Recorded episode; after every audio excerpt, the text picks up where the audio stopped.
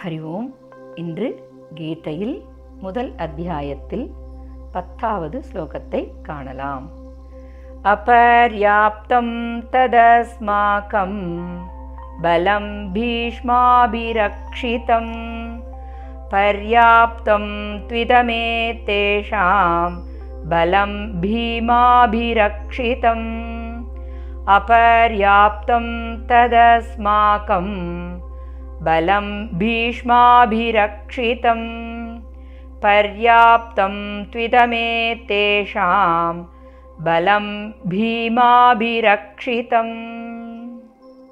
श्लोकस्य अन्वयक्रमं भीष्म अभिरक्षितं तत् अस्माकं बलम् अपर्याप्तं तु भीम अभिरक्षितम् एतेषाम् इदं बलं पर्याप्तम्।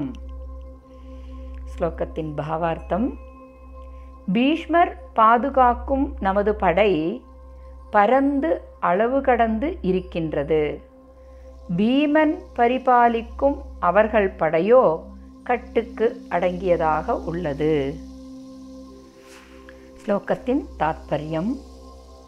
இதற்கு முந்தைய ஸ்லோகத்தில் தனது படை வீரர்களின் பெருமையை கூறிய துரியோதனின் இயல்பு வீண் பெருமை கொள்ளும் அசுரத்தன்மை கொண்டிருந்தது.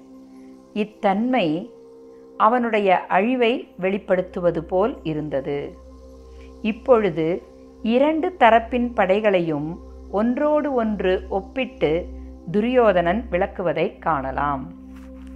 தனது படை அளவில் அடங்காத சைன்யங்களை கொண்டது என்றும் அப்படை குருவம்சத்தின் மூத்தவரான பீஷ்மரால் வழிநடத்தப்பட்டது என்றும் கூறும் துரியோதனன் மனநிலை எவ்வாறு இருந்தது என்றால் பீஷ்மர் தனது பக்கம் இருந்தாலும் பாண்டவர் மீது உள்ளார்ந்த அன்பு கொண்டவர்.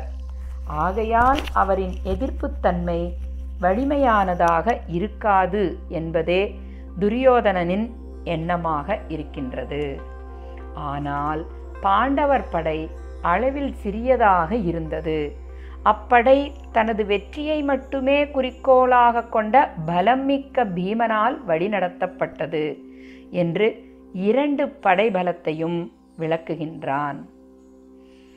துரியோதனன் எதிரில் நிற்கும் வில்லாளியான அர்ஜுனனை விடுத்து பீமனை முன்னிறுத்தி கூறுவது ஏன் எனில் குழந்தை பருவம் முதலே துரியோதனனை தோற்கடித்து வருபவன் பீமன். பீமன் ஒருவனே தனது நூறு தம்பியரையும் தோற்கடிப்பான் என்ற மனபயமே பீமனை முன்னிறுத்தி கூற வைக்கின்றது இதிலிருந்து நமக்கு விளங்குவது என்னவென்றால் அழியக்கூடிய செல்வத்தை சார்ந்திருப்பவனும் அதற்கு மரியாதை அளிப்பவனும் அதர்மம் அநியாயம் போன்ற தீய எண்ணங்களை மனதில் கொண்டவனும் உண்மையான பலசாலியாக இருக்க முடியாது. அவனால் ஒருபொழுதும் அச்சமின்றி இருக்க முடியாது என்பதாகும். ஆனால் தர்மம் காப்பவனும் பகவானை ஆதரிப்பவனும் ஒருபொழுதும் அச்சம் கொள்ள மாட்டான். அவனது வலிமையே உண்மையானது. அவன் எப்பொழுதும் அச்சமின்றி கவலையின்றி தன் கர்மத்தை தொடர்ந்து செய்வது இயற்கையாக அமைகின்றது. அர்ஜுனனோ ஆயுதங்களால் அலங்கரிக்கப்பட்ட நாராயணி என்னும் பலம் பொருந்திய சேனையெல்லாம் விடுத்து ஆயுதம் ஏந்தாத பகவானை ஸ்ரீ கிருஷ்ணனையே ஏற்றுக்கொண்டார்.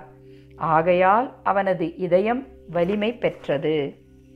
துரியோதனனோ பகவானை விடுத்து அவரது நாராயணி சேனையை ஏற்றுக்கொண்டான். இதனால் உலகியல் பெருமை உள்ளத்தளர்ச்சியே தரும் என்பதை விளக்குகின்றது.